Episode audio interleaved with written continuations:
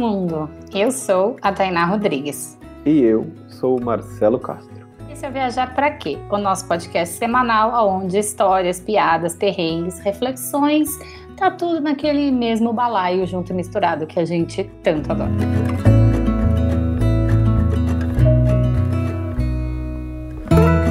Nosso convidado dessa vez teve uma infância para lá de incomum, viu? Percebeu desde moleque que seu lugar era na estrada, viajando pelo mundo aí, sem as garantias da vida tradicional, mas com o coração cheio de alegria por viver esse mundo novo todo dia. Robson Portioli, seja super bem-vindo a Viajar para Quê? Se apresente, quem é você no meio dessas estradas do mundo? E aí, pessoal? Oi, Marcelo. Oi, Tenazinha. É... Bom, eu sou o Robson, eu sou, posso dizer assim, a segunda geração de, de, de, viajantes já na minha família, né? Igual o Marcelo falou, tive uma infância bem pouco convencional, é, dentro de um motorhome, viajando pelo Brasil. E estou aqui para conversar e contar um pouco dos projetos novos e de algumas histórias dessa caminhada aí. É incrível demais bater esse papo contigo. Obrigada por aceitar nosso convite, ainda mais exatamente como você falou dessas novas aventuras que estão surgindo. Mas antes, conta pra gente, viajar pra quê, hein? Essa pergunta é, é, é complicada, né? Porque fala de uma coisa que para mim é como tomar água para quê, né? Para viver, né? Mas é, acho que pelas minhas próprias experiências, eu acho que é viajar para criar familiaridade com o mundo. Então, quando você conhece, quando você, é, quando você não viu, quando você não sentiu, não tem alguém de uma determinada cultura, de algum determinado lugar, é, aquele negócio, aquele país, aquela cidade sempre parece um mundo distante, né? Parece que não te afeta. Você vê uma notícia de um lugar que você nunca foi, de alguém que você nunca ouviu falar. E a familiaridade com, com, com essas pessoas, com os países, com os lugares diferentes, elas mudam um pouco a nossa percepção de mundo, né? O mundo fica menor, o mundo fica mais nosso, mais próximo. Então, se você já visitou um determinado país, já conheceu as pessoas de lá, você cria uma conexão impressionante com aquilo. Então, na primeira notícia, seja boa, seja ruim, aquilo te chama atenção de uma maneira especial. É como se você fizesse sentido para você defender ou fazer parte daquilo, né? Então, acredito que, que viajar, que se envolver com, com lugares diferentes do globo, te deixa mais solidário, te deixa mais ciente da realidade. Como dizia o, o próprio Amir Klink, né?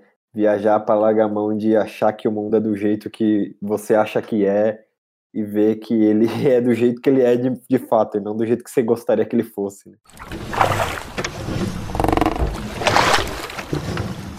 Vamos começar falando do, do presente, né? Da sua aventura atual. Você já virou o mundo aí de cabeça para baixo, viajando de motorhome, viajando de moto, viajando a pé, e agora resolveu virar capitão e atravessar o oceano a remo da África até o Brasil, para ajudar uma comunidade carente, né? No semiárido paraibano. Que história é essa? Conta pra gente. Então, é esse projeto é uma junção de, de, de, de propósitos. É uma aventura que, que fazia tempo que eu estava é, querendo realizar, estava numa gavetinha guardada para um momento ideal. E então eu vou atravessar o Oceano Atlântico, né, da África para o Brasil, sozinho num barco a remo. E ao longo dessa viagem, durante a preparação, lançar uma campanha para tentar arrecadar um milhão e meio de reais para construir dessalinizadores solares lá no semiárido paraibano, que é um dos lugares mais secos do Brasil. Né? Então, quando eu comecei a me aprofundar nesse projeto da, da, da travessia do oceano, que era algo, como eu falei, já estava guardado, já era algo que eu queria fazer, e surgiu o momento ideal, falei, é agora que eu vou fazer. E eu vi que um dos problemas mais sérios é, que eu ia ter em alto mar era água potável. Como é que eu ia fazer para ter água potável? E é muito fácil, né? Os náufragos morrem cercados de, de, água ali, morrem de sede cercados de água, né? e aí, quando eu comecei a pesquisar sobre dessalinizadores, eu vi é, que em todo o semiárido, não só no semiárido paraibano, mas no semiárido do Nordeste de maneira geral, mesmo a mais de 200 quilômetros da costa, as pessoas também têm esse problema. Então, elas têm água no quintal de casa, mas é salgada. E aí eu conheci esse projeto dos dessalinizadores solares. É um projeto sensacional, sustentável, é um projeto social que está na internet, tem uh, a instrução de toda a montagem, e vi que o, a, o pessoal da Universidade Federal da Paraíba, da Universidade Estadual também, faz um trabalho muito bacana. E falei, ah, ele, a gente vai ter o mesmo problema, vamos, vou atravessar o oceano e vamos, vou levar esse problema comigo, vamos tentar juntar o máximo de pessoas, colocar todo mundo no mesmo barco, vamos dizer assim, para tentar resolver a, a, essa causa também. Então, o projeto é esse, é fazer essa travessia, né, e, como a mesma travessia que a Mir Klink fez, né, em 84, vamos dizer, em condições bem mais precárias, né, naquele tempo, com, com décimo da tecnologia que a gente tem hoje, e ao mesmo tempo divulgar é, essa campanha para construir esses dessalinizadores. Cara, e me, me, conta uma coisa, que massa que foi a junção da, dos propósitos, né, por assim dizer, né, de uma necessidade que você vai ter pô, o tempo todo, né, que é a história da água potável, e juntar isso com, com a carência de água potável, que é uma coisa meio que assusta, né, imaginar que existe gente passando esses, essas necessidades no Brasil. Mas me conta, como que como que surgiu a ideia? Tipo, você falou que sempre estava reservado viajar para fazer essa travessia, mas como surgiu? Porque para planejar, para realizar uma parada dessa é precisa muito mais do que vontade, né? Porque acho que, por exemplo, para a gente sair para viajar de moto, sair para viajar de, de, sei lá, de mochilão, cara, é muito mais fácil, né? Isso daí exige uma, uma técnica que a maioria das pessoas não tem, né? Na verdade, eu não sabia nada sobre o mundo náutico quando isso me veio à mente, né? eu tava bem cru com relação a Simples tudo. assim, tive uma ideia e vou ali desenvolvê-la. Isso, então, é, é, há um ano atrás, mais ou menos, eu reli o livro do Amir Klink, Os 100 Dias Entre Céu e Mar, e falei, poxa vida, essa travessia, né, o livro é, é, é fantástico, assim, né, você se envolve e sai ali achando que pode conseguir realizar qualquer coisa. E na, se, na sequência, é, a gente tá, eu estava em junho, mais ou menos, saiu a notícia de que fazia 35 anos da travessia e nenhum outro brasileiro tinha feito essa travessia. Aí acendeu aquela lâmpada, né? Na hora eu falei, poxa vida, ninguém mais fez essa travessia desde 84, a gente já, já avançou um pouco nisso. Eu comecei a pesquisar sobre é, quais seriam as possibilidades, né? Como é que como é que tá o remo oceânico no mundo, né? E vi que é, em alguns países já está um pouco mais avançado isso. E tem algumas pessoas que já atravessaram o Pacífico, já atravessaram o Atlântico Norte com mais frequência. E, assim, não muitas pessoas, né? Até o primeiro dado que eu encontrei foi bem curioso que dizia que mais pessoas foram para o espaço do que pessoas cruzaram o Atlântico remando, cruzaram oceanos ah, remando. Caraca. Então eu pensei, poxa, isso foi um dado do ano passado, né? Não sei se aí se mantém até hoje. Mas eu falei, putz, isso é, é um desafio imenso, né? Isso, isso deve ser bacana. E, e eu gosto muito de, de me aprofundar em planejamentos, em montar projetos. Essa esse processo de construção de algo do zero, eu acho muito bacana, eu, me envolvo muito. E quando eu coloquei na, na mesa ali, vamos ver tudo que eu sei sobre isso, né? Uh, do mundo náutico, praticamente nada. Mas eu tenho já experiência, e, por exemplo, se você se imaginar ficar meses num barquinho de 6 metros, né? e tem uma caminha para você dormir, uma área aberta e um estoque de comida, basicamente, né? Se resume ao barco. Mas eu, como a gente comentou no começo, eu cresci no motorhome e com cinco pessoas dentro, meus pais e minhas irmãs, E era um espacinho minúsculo para cada um, e aquilo estava totalmente dentro do meu ambiente, né? É, as, as, viagens que eu fiz é, posteriormente também de moto sempre foram bem desafiadoras. Falei, ah, juntando a bagagem de uma viagem é, é por terra, dá para realizar essa viagem por mar também.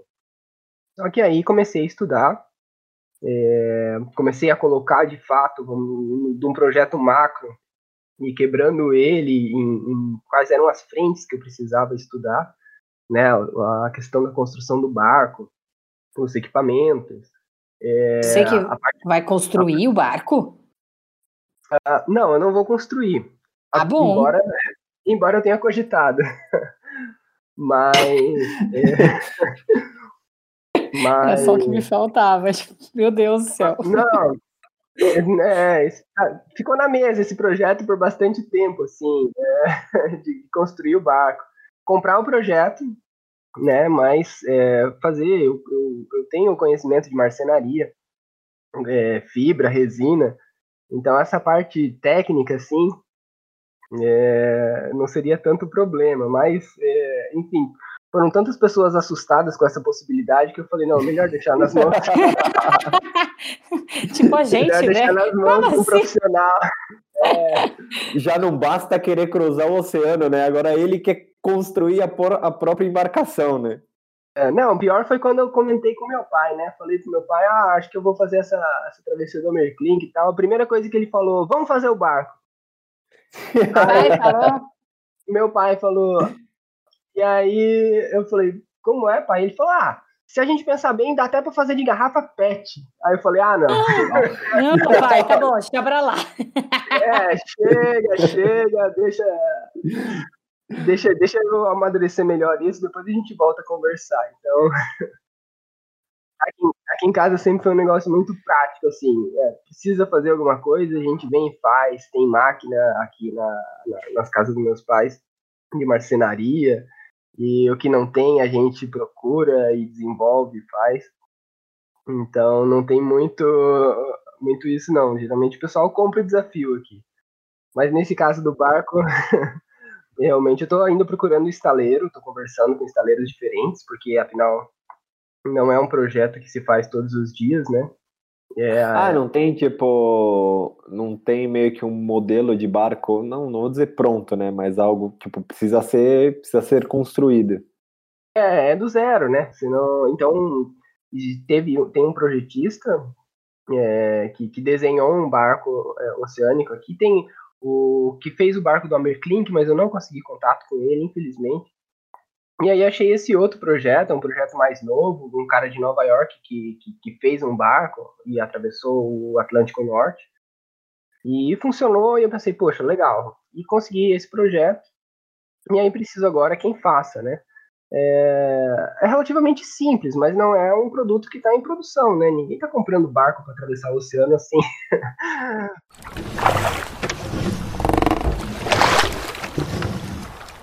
Você que estudou, agora que está mais a fundo para planejando o processo, o projeto, enfim, qual que é o como que você vai pensar no seu dia a dia, assim, como que vai ser a, a sua travessia? Porque você sai da África, de um ponto da África, e vai chegar aqui no Brasil, no Nordeste, né? acho que é na Paraíba, não é? Isso, a, a rota sai da Namíbia e vai até a Paraíba, né? Então essa rota foi uma, uma grande sacada do Amerklink, porque essa travessia só é possível você usando o oceano como caminho, né? Não indo contra o oceano. Então ele aproveitou as três correntes oceânicas que fluem nesse sentido, né? Então ele faz uma curva ali subindo a costa da África, depois é, contornando as ilhas ali de Santa Helena e Ascensão e saindo no Brasil. São três correntes oceânicas, que é a corrente de Benguela, a corrente sul-equatorial e depois a corrente do Brasil.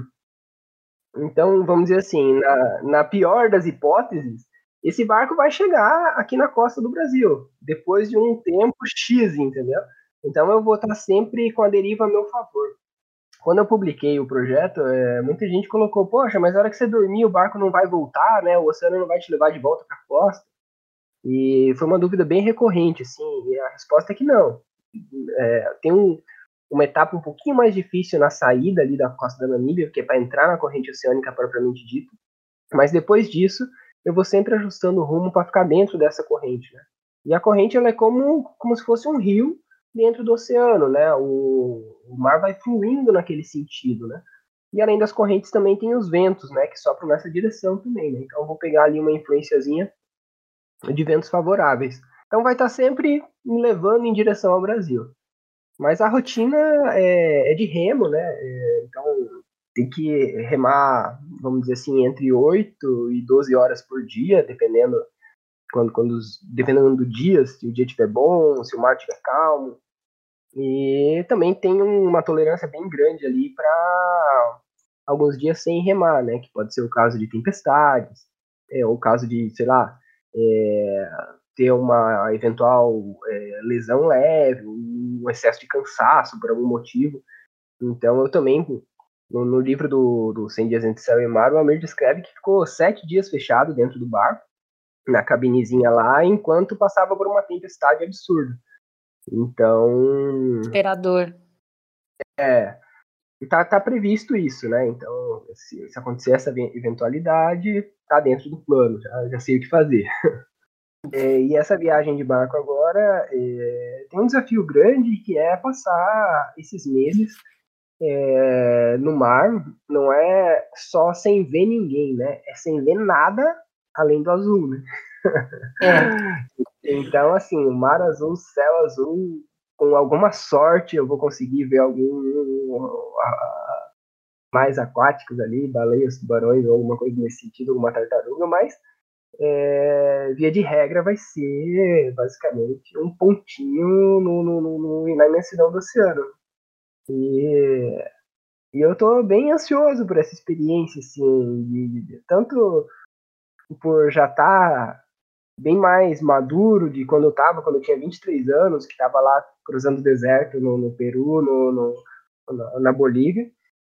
E tanto quanto poder ao mesmo tempo de não estar tá vendo ninguém, tá compartilhando a viagem, tentando é, é, colocar o máximo de pessoas possíveis junto na causa, né? Olha, é, eu tô sozinho aqui atravessando o oceano, mas se todo mundo se juntar, a gente consegue ajudar uma, milhares de pessoas lá, né, no, no semiárido. Então, acho que é, é, tem muita coisa bonita assim, nesse projeto e para mim como pessoa crescer e para quem se envolver também conseguir fazer parte disso, acho que vai ser bem bacana. É, eu acho que deve ser um baita desafio isso de, de você só ver uma cor, né? Tem, acho que tem um, um ponto de que é a sensação de que você está em movimento, né? Então isso talvez, tipo, talvez entretenha a sua cabeça para você seguir remando. Mas deve ser, cara, deve ser uma, deve ser uma experiência muito, tipo, peculiar, assim, você ficar tanto tempo só enxergando a mesma paisagem.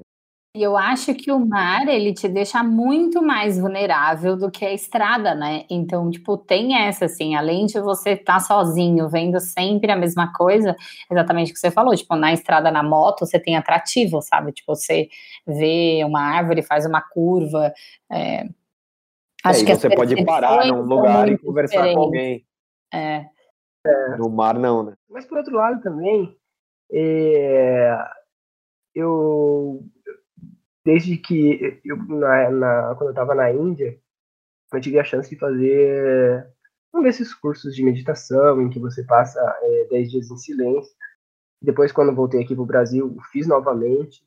E, e, eu fiquei muito encantado com a técnica de, é, ao invés de ficar é, se preocupando em manter a mente ocupada, é o contrário, né? É desacelerar um pouco e deixar a mente mais em paz, né?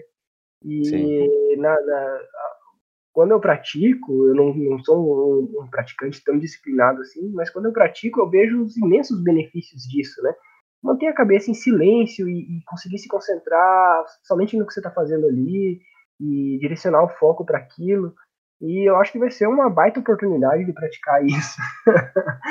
né? De você estar tá ali é, longe de, de, muitos estímulos externos, você está centrado num, num, objetivo, numa tarefa é, repetitiva, mas é, que, que ela acaba sendo muito filosófica, né? Poxa, eu vou. Uma remada eu ando um metro, né? de metro em metro dá para cruzar o oceano. E falando da, da, da, comunidade, né, que, do projeto que você também vai ajudar, você, você chegou a conhecer essa comunidade? Você, tipo... Na verdade, não é, não é uma comunidade, né? São várias comunidades, inclusive algumas não são nem comunidades, são famílias que vivem é, afastadas da comunidade uhum. e que é, tem esse problema com, com água salgada, né? Então, no semiárido, é, a maior parte da água, 84%, se não me engano, da água, é, de poços artesianos, de cacimbas, elas são ou salgada ou salobra. É, e essa região pega uma, uma, faixa imensa da Paraíba ali, né? A partir de 200 quilômetros da costa. Eu morei 10 anos na Paraíba, acho que um pouquinho mais até. Conheci várias dessas cidades do interior, mas eu nunca tinha ido com esses olhos de é, construir dessalinizadores, né? Então, sempre tive em mente é, de conseguir voltar lá e fazer alguma coisa para ajudar o pessoal, mas é, acabou nunca saindo do papel essa ideia, e agora surgiu essa oportunidade. Mas de qualquer maneira, em junho agora, eu volto lá já com esses olhos, né? Então, vou me encontrar com o pessoal da universidade. Estou é, juntando algumas pessoas é, que têm interesse também em me ajudar a deixar mais sólida ainda esse projeto. Então, existe uma associação lá de alunos de, do curso de agroecologia da Universidade Estadual, que eles já trabalham é, junto a essas famílias, junto a essas comunidades, é, construindo esses dessalinizadores e é, ajudando com hortas, é, biodigestores, enfim, todo o trabalho que, que, que, é possível ali dentro da, da agroecologia. E aí a gente vai trabalhar junto, né? Então eu vou visitar algumas dessas famílias. É um trabalho bem extenso, porque a ideia é construir mil dessalinizadores. Né? É, esses mil dessalinizadores eles podem ajudar até 5 mil pessoas. Então é, é uma coisa bem ampla, assim. E nesse primeiro momento a gente vai listar essas famílias, né? Identificar essas necessidades, quem, quem que tem mais urgência. Eu estava conversando com o professor e ele falou: Olha, Robson, é, na semana passada eu fui na casa de um agricultor que morava longe da comunidade, um senhor de idade já, que mora sozinho, lá no. Aquelas casinhas, aquelas taperinhas, né? E ele estava é, assando uma batata no fogo, tendo uma cesta básica dentro de casa, porque ele não tinha água para cozinhar o feijão. Então ele estava assando uma batata para comer a batata assada, porque ele não conseguia água para cozinhar o feijão, porque tinha que caminhar quilômetros, 4, 5 quilômetros, para conseguir um balde de água. Então, é um problema muito sério, isso acontece diariamente em muitas famílias, muitas comunidades. E aí a gente vai tentar levar pelo menos um dessalinizador desse para cada família dessa que, que a gente conseguir.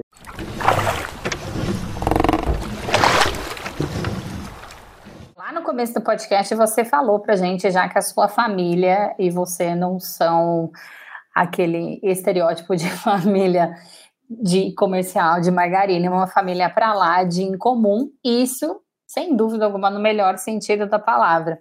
E quem te ouve falando desse projeto novo, inspirador, tipo, da ideia do seu pai de construir o barco de pet, é, já imagina que você tenha, tipo, uma ânsia por explorar o novo, tipo, viajar e tal. Queria saber um pouco como você, como foi você se ver assim, nessa, nessa família, tipo, diferente do que as pessoas colocam na caixinha das famílias. E como que foi esse, os seus primeiros passos, tipo, na estrada? Como você enxergou isso, assim, de que você era de uma família de viajante e exploradora? Tipo, como que foi essa sua percepção desses primeiros passos viajantes? Igual eu falei no começo, né, eu brinco eu sou a segunda geração, né? Meus pais, eles começaram a viajar acho que durante minha gestação ainda, né? Nessa época, meu pai trabalhava na indústria e ele fazia valer cada hora daqueles 30 dias de férias anuais, né? Então, é, desde que eu nasci, tem fotos, eles já me levaram para acampar, eu tinha um ano e meio, numa ilha lá em Santa Catarina. E todos, todo, todas as férias eles entravam no carro, nessa época a gente morava em Curitiba, E eu sou curitibano. E eles colocavam os filhos no carro e iam para o Nordeste de carro sempre. Então eles aproveitavam esses 30 dias assim, o máximo que podiam. E, e, então eu já cresci com uma familiaridade com a estrada até os, os 7, 8 ali. Quando eu fiz 8, aí eles deram um passo mais ousado. Que eles não eles já estavam saturados da, da, da, de uma vida mais rotineira, assim, né? Meu pai, ele era. passava bem pouco tempo em casa, porque, enfim, a rotina de, de, de indústria, a rotina de multinacional, é, sugava muito.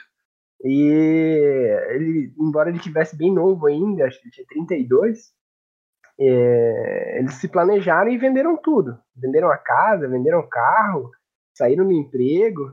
E minha, minha segunda irmã, ela tinha acabado de nascer, então na época nós éramos em três, né? Eu com, com oito, minha irmã do meio com sete e minha irmã mais nova bebezinha ainda. E eles compraram um motorhome, um ônibus 1975, é, e colocou a família, colocou a família toda dentro e falou: a gente vai viajar.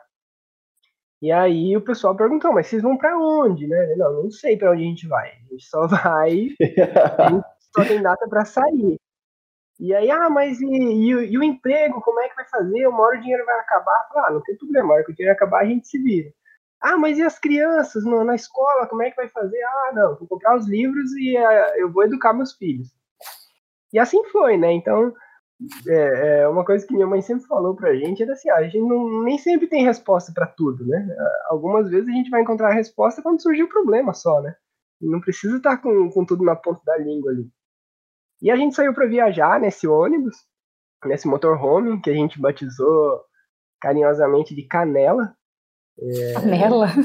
E o pessoal falava que a gente tinha sebo nas canelas, que a gente não parava em lugar é. nenhum. Que e aí ficou, aí ficou o Canela, o Canela ficou nossa casa. E, e era no começo para viajar por um ano, que era o planejamento que, que dava, vamos dizer assim, dinheiro mais ou menos. E no fim a gente ficou quatro anos na estrada.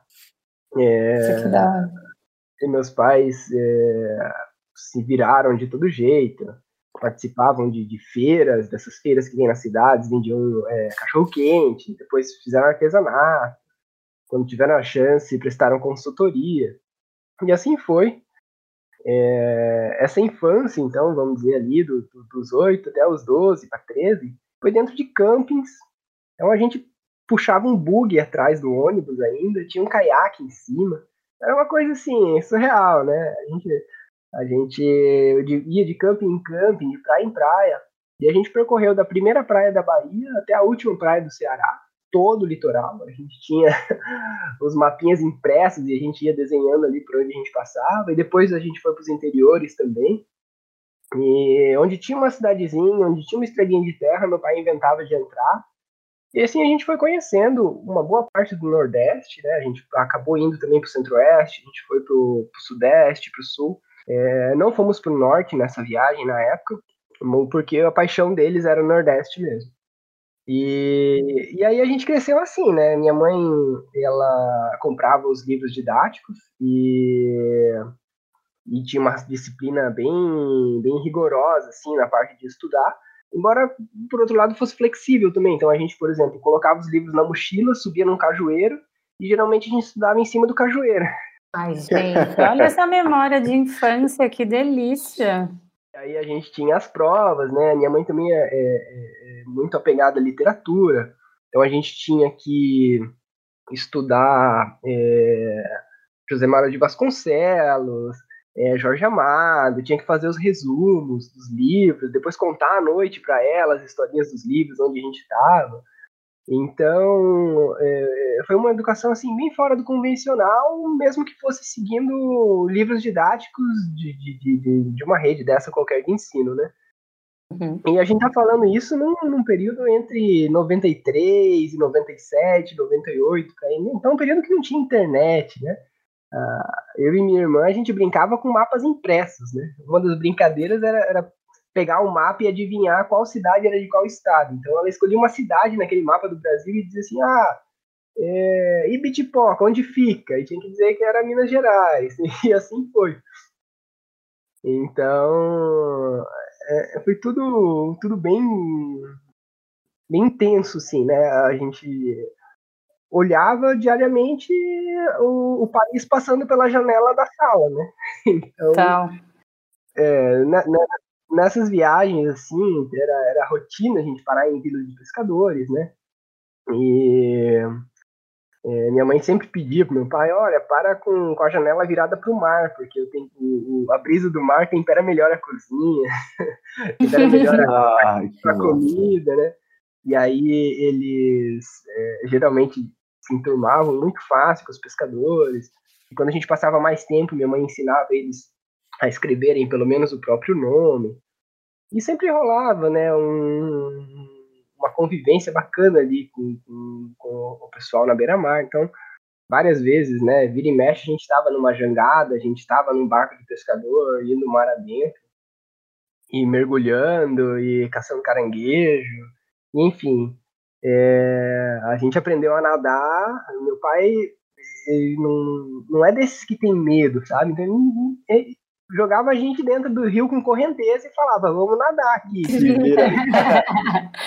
vamos, vamos aprender a usar a correnteza a seu favor, né?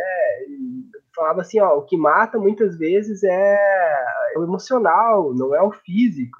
Se você se desesperar, isso você pode morrer. Então, mas se você manter a calma, nas, nas marés vazantes, né, que muitos lugares que a gente ia tinha o problema da, da, da maré puxar para dentro, né? E então tinha essa de, de, de ir para a beira do rio e aprender a usar a correnteza a favor, na, nas marés vazantes, né? Se por acaso o mar puxasse, ele sempre falava, mantenha calma, fica lá, a maré tem o ciclo, quando a maré encher, você volta. Então, talvez é possível que você passe quatro horas boiando no mar lá, mas não tem problema, fica lá tranquilo, você sabe boiar, você sabe nadar, depois você volta. Então nunca vai lutando contra a correnteza. E a gente cresceu com essa familiaridade com, com o mar, com o rio, é, e mergulhava sempre também. A gente tinha máscara de mergulho, e fazia nossos arpões, e pescava. Estava sempre pulando de barco em barco. Então, é, eu tenho memórias é, desse tipo de brincadeira assim, em várias cidades do Brasil, né? É, em Alagoas, em Sergipe, praias do sul da Bahia, na Paraíba, no Rio Grande do Norte, por aí vai. É, bem intenso, assim, essa, essa, essa infância. E quando a gente parou, é, a gente parou numa cidadezinha chamada Carapibus, é, na Paraíba. E, e lá a gente ficou mais tempo, assim. Então, meus pais acharam, assim, a praia perfeita, né? A praia tinha falésias coloridas, tinha uma baía cristalina. Ainda era pouquíssimo explorado lá, hoje já virou um polo turístico é, penso sim. E na época a gente seguiu, né? Então a gente entrou na escola é, da rede de ensino é, municipal, não lembro. E aí a gente cresceu a, com um pouquinho mais na praia e aí a gente se mudou para João Pessoa, onde ficamos até 18 anos. E daí, depois de, de uns anos parados lá, eles resolveram de novo colocar a casa em movimento. E aí saíram da Paraíba e vieram para o Mato Grosso do Sul. Nessa época eu tinha 18 anos e eles sempre foram muito defensores assim de, de emancipar cedo, sabe? E aí tem uma história bem engraçada que para tornar isso mais prático assim, né, eles falaram, ó, oh, a gente vai a gente vai sair da Paraíba, a gente vai vocês são livres se vocês quiserem ir, quiserem ficar. E aí para deixar claro que a gente precisava ficar independente, eles reformaram o motorhome e tiraram nossas camas. então oh. falou assim, ó, agora o motorhome é Vira. tipo, o, se vira.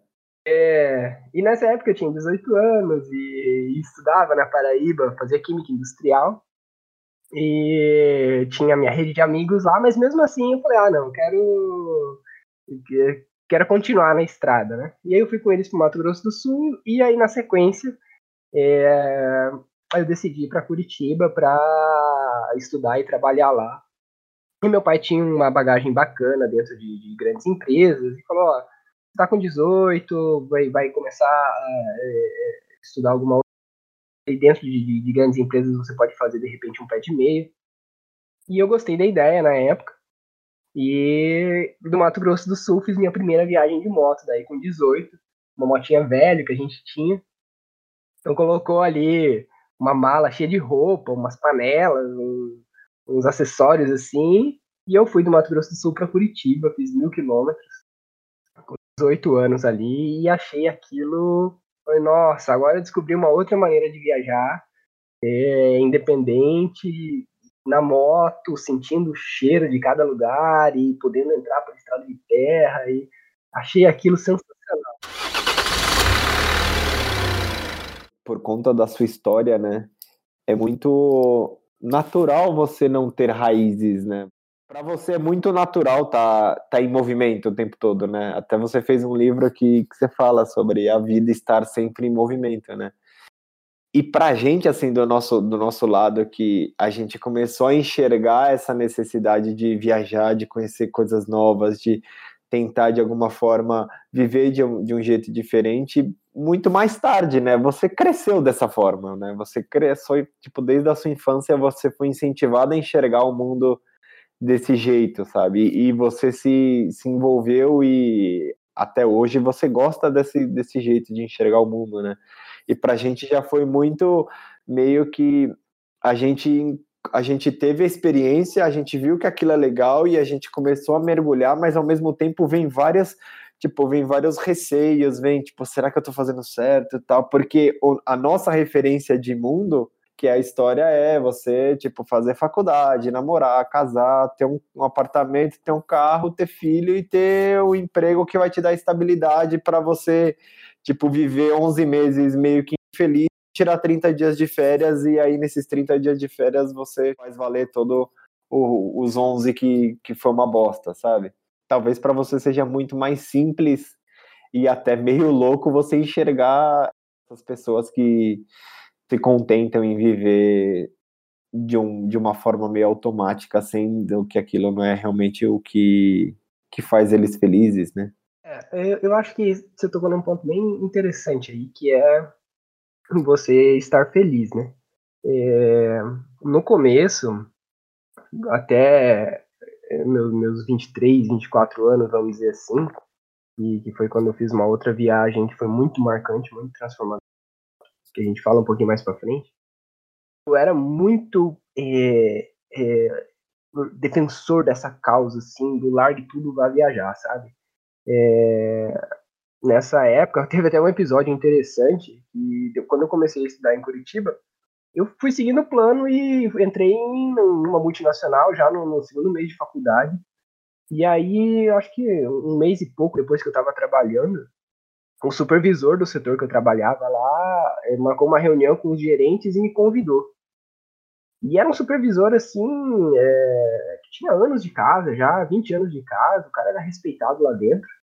E aí ele apresentou os dados normais lá da reunião, e no final ele disse assim, ó, eu tô entregando minha carta de demissão. Faz muito tempo que eu trabalho aqui e agora acabaram minhas desculpas. E por conta desse rapazinho ali, apontou para mim, falou, vou fazer igual faz Eu vou comprar um motorhome e vou aproveitar a minha família. E aí o cara pediu a conta, assim, um mês e pouco depois, porque sabia da história do meu pai, se empolgou. E pegou, comprou mesmo o motorhome e realmente fez o que falou, saiu da empresa. Então eu era muito assim, é, é, vestir essa camisa do olha, é, vale a pena, vai lá, larga tudo. Mas eu acho que isso é, implicava também numa, numa uma visão limitada de, de, de defender só um lado, sabe? depois que é, eu viajei bastante, é, tive a chance né, de, de, viajar pelo menos quatro continentes. E eu cheguei em casa e, e, e volto assim, já com essa bagagem. Eu, eu me senti cansado de viajar. Falei, não, não quero mais viajar agora. Chega de viajar, vou, vou, eu quero construir uma família, construir uma casa, arrumar um emprego e ficar tranquilo. E por um tempo eu fiz isso. Tudo bem que a, a, a, o emprego que eu arrumei foi montando uma cafeteria dentro do motorhome e viajando. Mas... era um emprego fixo, vamos dizer assim, né? E, e, e eu passei bastante tempo, passei três anos parado, vamos dizer assim, e realmente sem expectativas de fazer grandes viagens, sem, sem desejo disso, e eu meio que consegui me colocar no lugar dessas pessoas e, e, me senti muito bem assim, me senti muito bem em ir no shopping, comprar as coisas é, com meu salário e me senti muito bem fazendo reuniões com amigos frequentemente, me senti muito bem é, batendo ponto na empresa, mesmo que fosse a minha empresa.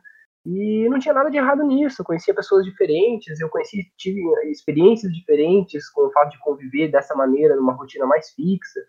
E, e eu acho que hoje eu tenho bastante ressalva assim em defender esse caminho unilateral, sabe? Olha, o seu crescimento só vai acontecer se você sair para viajar. É, eu acho isso um pouco é, imaturo, assim, porque eu conheci pessoas fantásticas com histórias maravilhosas de vida que eram bancários e que trabalhavam no supermercado ou enfim que faziam qualquer coisa é, que demanda essa vida convencional. Então eu acho que é, urgente sim a busca por autoconhecimento, né? A gente está numa fase agora em que está explodindo aí de possibilidades de buscar autoconhecimento. Mas isso, a, a regra não é vá viajar, sabe? E uma coisa também, na, na real, assim, é que a gente sempre fala que, cara, viver viajando não é para todo mundo, sabe? Tem gente que gosta de viajar e que, tipo, tá tudo bem viajar só uma vez por ano, sabe? É...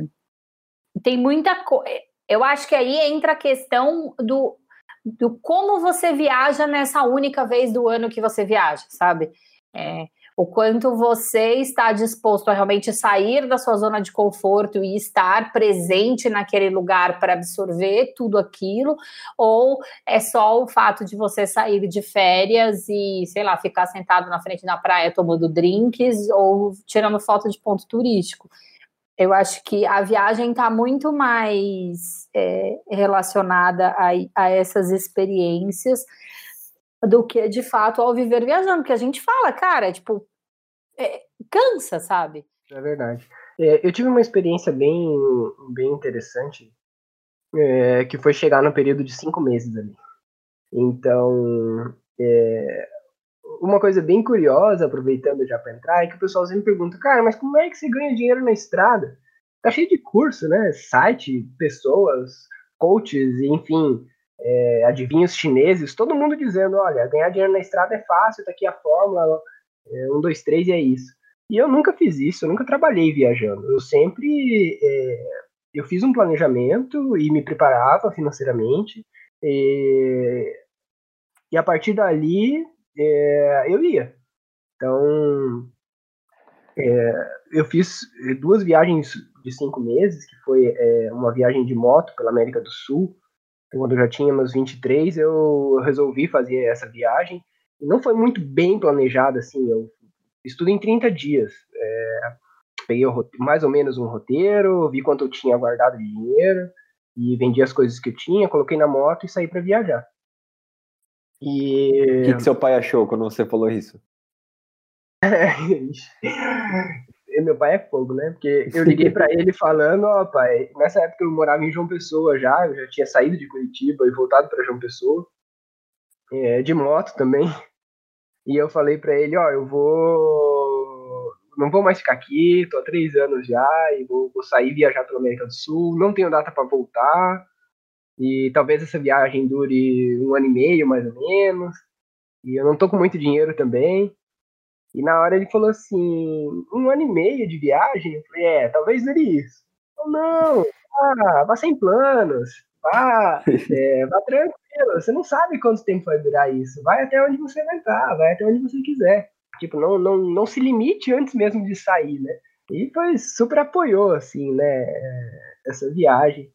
E aí eu saí da, de João Pessoa e saí basicamente zigue-zagueando ali o Nordeste, é, passando por vários interiores, cidadezinhas bem pequenininhas cidades bem bonitas. É, e depois, a parte que eu não conhecia da costa, do Maranhão, do Piauí, eu fui conhecer também. Fui até Belém, Ilha de Marajó, coloquei a moto num barco, fui sair lá em Manaus. Depois subi Roraima, entrei na Venezuela. Na época o Hugo Chaves era vivo ainda. E, ah, tá. é, logo que eu entrei na Venezuela, assim, aquela ilusão egocêntrica, né? Espanhol e português é basicamente a mesma coisa. Eu domino qualquer idioma, não sei. cara, eu adoro, eu adoro brasileiro, cara, que todo mundo acha que é só meter um on no final que fala espanhol. Eu saí 30 quilômetros da, da linha de fronteira ali, Venezuela dentro, na primeira posto policial, assim, o cara chegou falando espanhol comigo, eu não entendi uma palavra. Eu falei, nossa, agora eu tô lascado. E era uma barreira do exército. E a minha sorte é que o cara falava um pouquinho de português, afinal tava perto do Brasil. E foi bem engraçado e tenso, porque o guarda me parou ah, e perguntou pra onde você tá indo. Eu falei, ó, eu não tenho destino bem certo, mas minha ideia é viajar pela Venezuela até sair na Colômbia. Aí ele parou assim e perguntou, você tem uma arma de fogo aí? Aí eu, aí eu falei, não, não tenho arma de fogo, capaz, pode, pode revistar. Ele falou, e você tá pensando em viajar a Venezuela inteira como? Aí eu Aí daqui a pouco ele chamou um amigo dele e falou, ó, oh, esse cara aqui tá vendendo uma pistola, você quer comprar? Eu falei, nossa! eu falei, não, não, não, não, não, tô tranquilo, pode deixar e tal. E aí eu fui e não tive problema nenhum na Venezuela. Achei assim, na época que, que eu viajei, a, coisa estava um pouco mais é, menos instável, vamos dizer assim, né? E só tive experiências boas lá é, independente de, de, de, ser a favor ou contra qualquer tipo de governo. Acho que isso é bem, até bem difícil de julgar estando de fora. É, mas na época só tive experiências boas, enfim. Deus me livre, nunca precisei de uma arma de fogo para nada. E daí eu saí na Colômbia, depois é, viajei bastante a Colômbia subindo e descendo cordilheira para todo lado, depois Equador, Peru, Bolívia. E aí minha ideia era ir até a Patagônia, mas quando chegou na Bolívia, eu já estava com, com, cinco meses de viagem, rola aquele negócio da, da relatividade do tempo, né? Cinco meses em, viagem constante, ele, a nossa percepção é de que passaram anos, né? Que você está na estrada e aquele acúmulo de, de, de, conteúdo absurdo, assim. Eu já falava um pouco melhor espanhol, vamos dizer assim, já entendi coisas. E aquele monte de informação, aquela abertura imensa, né, de visão de mundo, assim, nossa, quanta coisa diferente, né, é, da parte da culinária, da parte da cultura, da parte da, da maneira como se comporta, Fiquei extremamente surpreso com a Colômbia, assim, positivamente surpreso, né, que povo culto, educado, foi tão bem recebido em todos os lugares, e, e assim foi no Equador, assim foi na, na, no Peru, na Bolívia também, então, é, desde essa época eu uso uma expressão assim, quando a xícara tá cheia, não dá mais para colocar chá. Né? Então eu tava assim, não tinha mais o que fazer, não adiantava continuar viajando, porque não tava mais absorvendo nada. Eu já não conseguia processar a informação. E aí eu resolvi voltar para casa e sentei e escrevi um livro, que é o livro hoje está publicado pela editora O Viajante, que chama Vida Nômade, Liberdade, Desapego e Aventura. Nesse livro eu conto as histórias dessa viagem de moto, junto com as histórias da viagem de motorhome, na época da minha infância. Então eu vou intercalando a, as duas viagens e acabou ficando é, um negócio bem bacana, assim. E realmente não tinha mais como viajar naquela época, sabe? Tava, a gente começou, antes de falar dessa viagem de moto, a gente tava falando disso, né? Desse período de viagem. E para mim, cinco meses foi, assim, o máximo que eu cheguei sem conseguir fazer uma pausa para processar todas as informações, uma pausa longa, demorada, assimilar, escrever.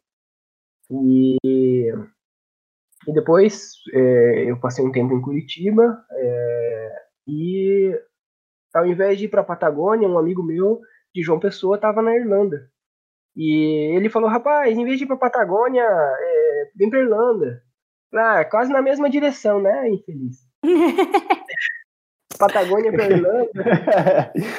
Aí ele falou, cara, já, já deu de viajar de moto, deixa pra ir pra, pra, pra Patagônia uma outra hora, esse, esse trajeto é mais fácil para você ir, tá na, América do Sul já, venha pra cá. E aí é, eu vendi a moto e fui morar na Irlanda. E aí passei quase três anos lá, morando, e aí fazendo aquelas viagens é, é, de custo bem baixo na Europa, né, pegando Ryanair pra, pra lá e pra cá. E foi também uma experiência sensacional, né, porque vai para a Europa para morar, aquilo abre muito a cabeça, né? Aquela uma sensação de, de gostosa, de, de, se sentir seguro, né? Acho que isso nos primeiros dois meses na Irlanda que eu tinha medo de tirar o celular do bolso porque enfim, das, das experiências na América do Sul, nas experiências em Curitiba mesmo, é, de, de, você andar tenso, né? Andar preocupado em, em ser assaltado, em ser roubado, em qualquer coisa do tipo. E quando, vamos dizer assim, eu, eu, percebi a sensação de segurança que tinha no país, nossa, aquilo, aquilo foi impressionante. Assim, mudou minha forma de perceber é, minhas expectativas para viver num lugar seguro. E, e, fora isso, todas as outras experiências bem legais, né? Acabei, também não falava inglês, aprendi meio na marra lá, né? Então, no começo eu não conseguia nem comprar pão direito, né? Pedi um sanduíche na, na, nessas conveniências. E aí depois fui aprendendo.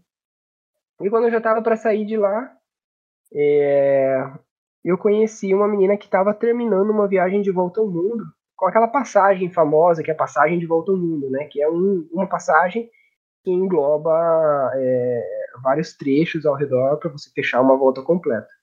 E eu fiquei fascinado. Falei, nossa, eu não, não vou sair daqui sem comprar uma passagem dessa.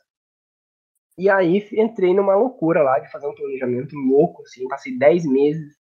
Meu quarto não cabia de post-its, porque imagina, você tem todos os países do mundo e precisa escolher para onde você vai. Aquilo é é maluco, assim, como é que você faz uma escolha dessa? E aí eu decidi é, focar na Ásia. Eu falei, não, não vou passar por, por todos os lugares. Vou, vou focar numa região que, que, já me atrai desde sempre, a Ásia. É, quando fala em Ásia, muita gente acaba pensando no, só no Oriente, né? Não sei, de repente pensa Japão, China, mas a Ásia começa em Istambul, né? A Ásia começa na Turquia, passa todo o Oriente Médio, Índia, pega os Himalaias, até chegar na, na, na, lá no extreminho, né? No, no Japão. E, e eu falei, ah, vou focar na Ásia então. E aí, embora tenha feito a volta completa ao globo, mas 90% da viagem foi começando na Turquia ali, terminando lá na China. Depois eu desci um pouquinho para a Oceania também, e passei pela Nova Zelândia. Mas aí eu passei mais cinco meses viajando também. Então essa viagem tinha uma flexibilidade bacana, assim, com relação a datas. Mas depois de cinco meses, imerso em, em, em diversos países com culturas muito diferentes. E uma coisa que eu gosto muito de fazer enquanto eu estou viajando é fazer curso de qualquer coisa que tenha na frente. Assim. Um curso de culinária, curso de meditação, curso de massagem. É... Curso de tudo que for aparecendo, eu gosto de ir fazendo, que eu acho que é uma maneira bacana de se envolver com as pessoas do lugar. Né? Que nada, é verdade. Aí, é... deu cinco meses também foi o suficiente. Assim, falei, não, não, muito mais que isso não dá. E agora essa viagem de, de no barco, é, o limite de, de, de, kit de sobrevivência ali é cinco meses também. Espero não chegar no limite dos cinco meses, mas então para mim cinco meses virou um ciclo de viagem ideal, assim, né? Cada um é, molda ali, acha de maneiras diferentes, né? Nessa, quando eu tava fazendo essa viagem de moto, eu lembro quando eu cheguei em Cartagena, na Colômbia, Aí meio que caiu uma ficha assim é, de putz, eu tô a pelo menos 4 mil quilômetros de qualquer conhecido. É, e tava de moto na Colômbia, né? É, ainda era tudo um mistério, assim. Na época, a Colômbia era extremamente associada às Farc, né? Quando falava em Colômbia, qualquer amigo meu falava, putz, você vai lá pro meio das Farc. É, então, hoje já caiu mais por terra esse conceito, assim, né? Mas eu, na, quando eu viajei em 2009, é, não tinha smartphone acessível. Eu fui com o mapa impresso ainda, em cima do baú da moto ali, né? Já tinha internet, né? A gente já navegava no Google, tinha Google Maps e tudo, de maneira é, mais restrita, vamos dizer assim, mas não tinha smartphone, né? GPS era uma coisa meio é, bem tecnológica, assim. Eu não tinha dinheiro para sair comprando isso. E eu mandava ainda SMS pro Twitter e o Twitter postava, alguma coisa assim, sabe? Nossa! É, tempos de Orkut ainda. parece que faz muito tempo, né? Mas 2009 tá ali. 11 anos. É, faz bastante tempo já, na verdade. Mas, então era assim, era bem é, esse negócio de viajar sozinho realmente ele vai de uma maneira que mostra como você se sente vulnerável assim, também é, fortalece, né? Você fala, putz, eu já consigo ir tão longe sozinho, então é, tem muita coisa que eu consigo fazer.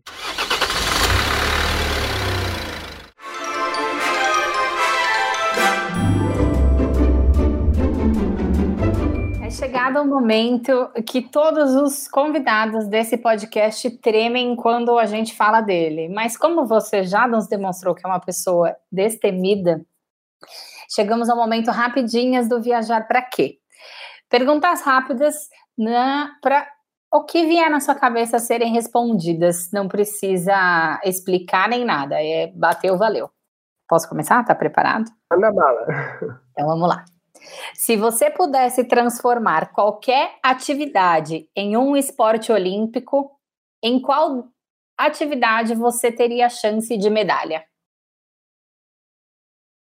Deu a pergunta, não? Entendi a pergunta. É tá. complexa. eu não sou um grande especialista em nada, eu sei fazer um pouquinho de cada coisa. É, eu acho que se tivesse uma Olimpíada de Vamos ver é, quem consegue é, construir alguma coisa rápido, improvisando. Eu acho que eu ganharia alguma medalha. Eu sou muito bom em improvisar e construir coisas. Se você pudesse ser alguém por um dia, quem você seria? Ah, eu, acho, eu acho que o, o Shackleton, né, o grande navegador lá que chegou no Polo Sul, né, essa viagem clássica dele aí que, que nossa, entrou para a história. Então, acho que seria ele. Como você gostaria que acabasse o mundo? Eu gostaria que não acabasse, né? Mas se fosse para acabar, que fosse rápido, né? Não sei. Podia estar todo mundo dormindo, né? Acho que ia ser a maneira mais tranquila de acabar o mundo. Ah, que frase você colocaria em sua lápide? Hum. Tem, tem uma, um, um ditadinho de marinharia que é, gostei bastante assim quando eu comecei a estudar sobre os, as travessias, é, principalmente as, as, as, mais antigas que diz é, Wooden Ships, Iron Man. E eu gostei muito, assim, acho que eu colocaria isso. barcos de madeira, homens de ferro. Numa época em que os barcos ainda eram construídos de madeira, né? E os marinheiros tinham que ser pessoas muito bem experientes, resistentes ali, então tinha esse trocadilho.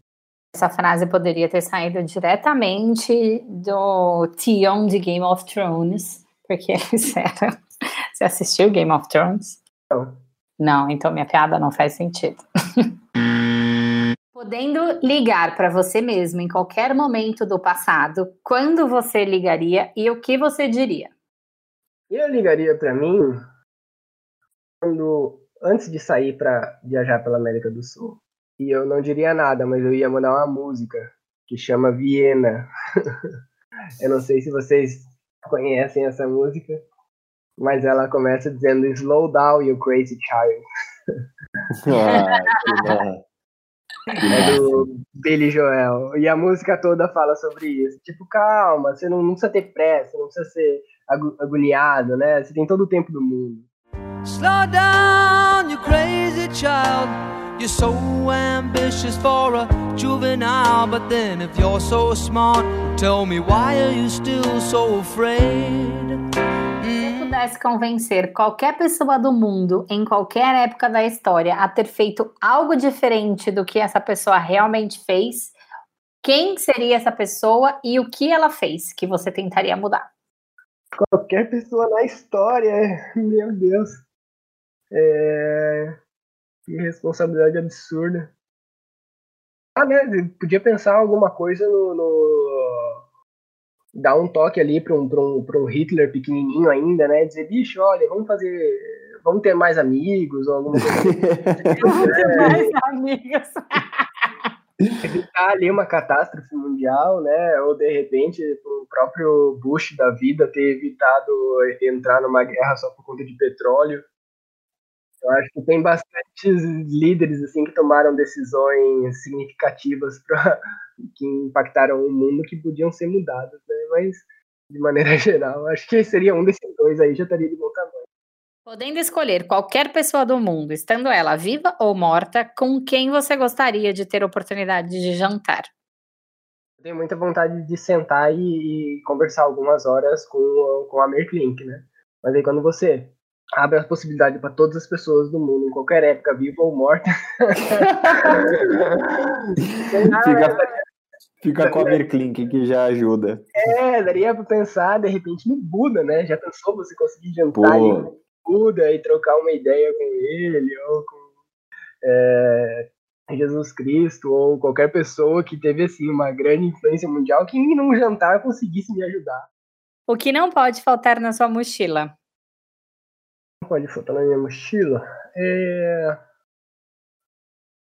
Eu não sou muito dependente de, de coisinhas assim, não. Geralmente é... eu trabalho com praticidade. Se falta uma coisa, eu substituo por outra. Então, na verdade, eu acho que eu não preciso nem da mochila. Qualquer coisa que eu tenha, dá para se virar. para que mochila? Para encerrar, qual é a coisa mais essencial para você que você gostaria de obter agora? Pensar bem no momento presente, sem é, olhar para frente, é, eu preciso de um patrocinador para o meu projeto, gente. Mas poderia ser também mil dessalinizadores solares, né? Já resolvia a coisa também. então, acho que um desses dois já, já resolvia bem a, a coisa.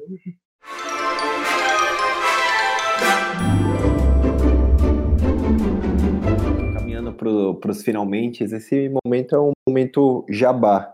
Então, Robson, eu queria que você dissesse para quem está nos ouvindo onde as pessoas podem te encontrar para se informar mais sobre sobre esse projeto lindo que tu tá fazendo, que tu tá planejando, para saber das suas aventuras de vida, fale do seu livro também. Então, fique à vontade que esse é o seu espaço.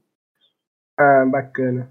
É, então, pessoal, meu, meu Instagram e Facebook é Robson Portioli, Robson com BI, Portioli com L só. É, é, são nas redes sociais que eu estou divulgando a maior parte do, dos passos desse projeto da travessia oceânica é, os detalhes para os curiosos, e é lá também que eu vou abrir a campanha para doação dos dessalinizadores um pouquinho mais para frente. E então toda divulgação, quem quiser é, curtir, seguir, compartilhar, influencia muito na hora de conversar com o patrocinador. Se tiver alguma empresa interessada, então, são todos ouvidos aqui. Estou conversando com algumas, mas a gente não bateu o martelo em nenhuma. E quem quiser saber um pouquinho mais das histórias de viagens de moto e de motorhome, meu livro chama Vida Nômade, Liberdade, Desapego e Aventura. Hoje está a editora Belas Letras, que está vendendo ele. O livro foi publicado pela editora O Viajante, do Zizo. A gente, inclusive, está conversando em, de repente, fazer é, algum, algum eventinho aí para o pessoal que está chegando agora e conhecendo agora a história e, e tem alguns livros em promoção. Mais para frente a gente já vai conversar sobre isso. É isso, pessoal. Queria agradecer muito vocês. A conversa foi, foi sensacional e tá no meio desses, desses nomes tão geniais aí das viagens aqui no Brasil, dessas pessoas que vocês entrevistaram, realmente é, é, é muito bacana. Obrigado por terem é, lembrado e, e, e vindo até mim. A gente que agradece você por esse tempo aí despendido para bater esse papo com a gente. Acho que a sua história, por tudo que você falou aqui no podcast, já deixa bem claro o quanto você serve de inspiração, né, pra gente, por tudo que você viveu, pelo jeito que você encara a vida. Então, gostoso bater esse papo contigo, traz uma um pouco um pouco de calma pro coração. Um prazer conversar contigo. Espero que todos tenham gostado de ouvir. Tenho certeza que todos gostaram de ouvir sua história, de ouvir suas reflexões. E se vocês quiserem conversar com a gente, manda mensagem. Entra lá no Instagram, arroba T+M, manda e-mail pra gente, contato arroba T+M, e vamos bater um papo. Até a próxima, um abração e fui! Robson, obrigada por você ter participado do do Viajar Pra Quê? E é isso, gente. Um beijo e tchau. Um abração, gente. Até mais.